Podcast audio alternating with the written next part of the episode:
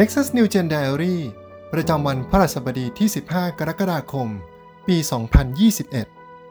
Series อุปนิสัยแห่งการอธิษฐาน วันที่ สี่ หิวกระหายในการอธิษฐาน มีคำกล่าวว่าการตัดสินใจเรื่องเล็กๆซ้ำๆหลายๆครั้งจะสร้างผลลัพธ์ที่ยิ่งใหญ่ได้โดยเฉพาะสำหรับนักกีฬานักกีฬาที่กำลังเตรียมตัวสำหรับการแข่งขัน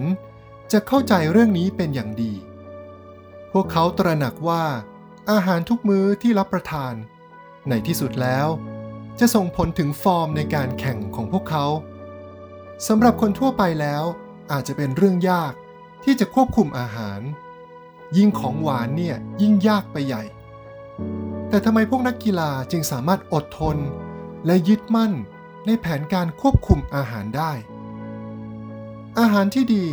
จะช่วยเติมพลังให้ร่างกายและเสริมสร้างให้เกิดผลลัพธ์ที่ดีขึ้นและยิ่งเราตัดสินใจเลือกยึดมั่นในการควบคุมอาหารซ้ำๆในทุกๆมื้ออาหารของเราเมื่อเวลาผ่านไปนานเข้าการตัดสินใจทั้งหมดก็จะร่วมกันก่อให้เกิดผลลัพธ์ที่เห็นได้ชัดเจนมากขึ้นและโดยธรรมชาติแล้วยิ่งเราเห็นผลลัพธ์เราก็จะยิ่งกระหายหาในสิ่งที่เป็นเชื้อเพลิง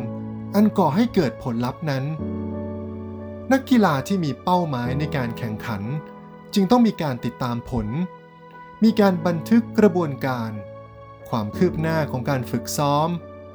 ปริมาณสารอาหารที่รับประทานอยู่เสมอและเมื่อประกอบกันเป็นเวลานานเข้าการตัดสินใจเล็กๆในแต่ละวันของพวกเขาก็จะกลายเป็นโมเมนตัมที่ยิ่งใหญ่เป็นแรงขับเคลื่อนเป็นการเปลี่ยนแปลงที่ส่งผลอย่างไม่สามารถจะคาดฝันได้และสิ่งนี้เองก็เป็นจริงในเรื่องฝ่ายวิญญาณของเราด้วยหรืออาจจะกล่าวได้ว่าถ้าอยากหิวกระหายในการอธิษฐานเราก็แค่ต้องอธิษฐานให้มากขึ้นพระเยซูเองทรงหิวกระหายในการอธิษฐานในพระกิตติคุณเราพบมากกว่าสี่สิบครั้งที่พระเยซูทรงปลีกตัวออกไปเพื่ออธิษฐานเป็นการส่วนตัวคำอธิษฐานคือแรงขับเคลื่อนที่สำคัญในการทำพันธกิจอันยิ่งใหญ่หลายต่อหลายครั้งของพระเยซูไม่ว่าจะเป็นก่อนที่จะทรงเดินบนน้ำในยอห์นบทที่หกข้อที่สิบห้าก่อนที่จะเลือกสาวกในลูกาบทที่หกข้อที่สิบสองก่อนที่จะสอนให้สาวกอธิษฐานในลูกาบทที่สิบเอ็ดข้อที่หนึ่งก่อนที่จะทรงจำแรงพระกายในลูกาบทที่เก้าข้อที่ยี่สิบแปดก่อนที่จะทรงเลี้ยงอาหารคนมากมายด้วยขนมปังและปลาในลูกาบทที่เก้าข้อที่สิบหกก่อนที่จะเดินทางไปสั่งสอนและทำการอัศจรรย์ในทั่วแคว้นกาลิลีในมาระโกบทที่หนึ่งข้อที่สามสิบห้าถึงสามสิบแปดหรือแม้แต่ช่วงเวลาที่วิกฤตที่สุดของชีวิตพระองค์คือก่อนที่จะเข้าสู่การทดลองทดสอบครั้งสุดท้ายของชีวิตในมัทธิวบทที่ยี่สิบหกข้อที่สามสิบหกถึงสี่สิบห้า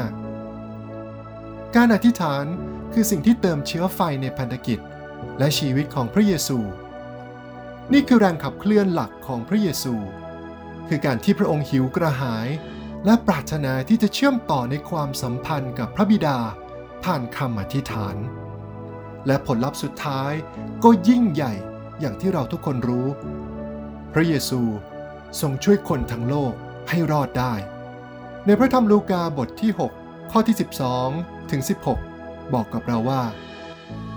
ในเวลาต่อมาพระเยซูเสด็จไปที่ภูเขาเพื่อจะอธิษฐานพระองค์ทรงอธิษฐานต่อพระเจ้าตลอดทั้งคืนพอถึงรุ่งเช้าพระองค์ทรงเรียกพวกสาวกมาแล้วทรงเลือกสาวกสิบสองคน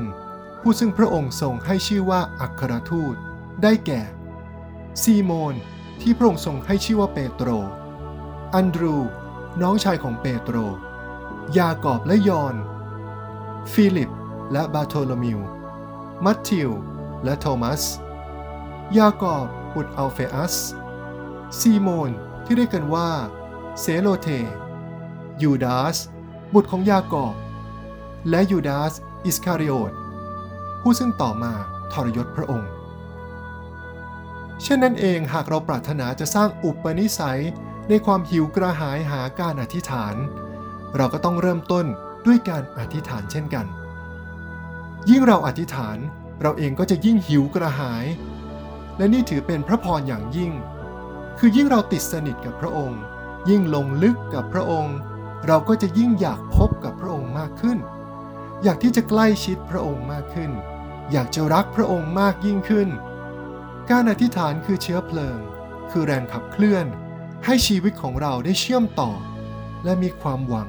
ในพระเจ้าและเหมือนกับเหล่านักกีฬาที่ต้องเตรียมตัวก่อนการแข่งขันเราต้องจดบันทึกกระบวนการเตรียมตัวฝ่ายวิญญาณของเราลองจดบันทึกคำอธิษฐานเพื่อที่เราจะชื่นชมยินดีในสิ่งที่พระเจ้าจะทำผ่านชีวิตของเราและเพื่อความหิวกระหายในการอธิษฐานของเราจะยิ่งเติบโตมากยิ่งยิ่งขึ้นไปดังที่ในสดุดีบทที่สามสิบสี่ข้อที่แปดได้กล่าวไว้ว่าเชิญชิมดูแล้วจะเห็นว่าพระยาห์เวห์ประเสริฐคนที่ลี้ภัยอยู่ในพระองค์ก็เป็นสุขสิ่งที่ต้องใคร่ครวญในวันนี้มีสิ่งเล็กๆอะไรบ้างที่เราสามารถเริ่มเปลี่ยนแปลงได้ตั้งแต่วันนี้เพื่อที่จะสร้างอุปนิสัยในการอธิษฐานเราจะเริ่มบันทึกติดตามผลคำอธิษฐานของเราได้อย่างไรบ้างให้เราอธิษฐานด้วยกันครับพระเจ้าที่รักขอช่วยประทานกำลังแก่เราในการเริ่มต้นอุปนิสัยแห่งการอธิษฐานของเราให้เรามีกำลังในการตัดสินใจเลือกหนทางที่ถูกต้องในแต่ละวันให้เราได้เริ่มต้นจากการเปลี่ยนแปลงในเรื่องเล็กๆขอพระเจ้ากระทำการยิ่งใหญ่ในชีวิตของเราผ่านสิ่งเล็กน้อยที่เราทำอธิษฐานในนามพระเยซูเอเมน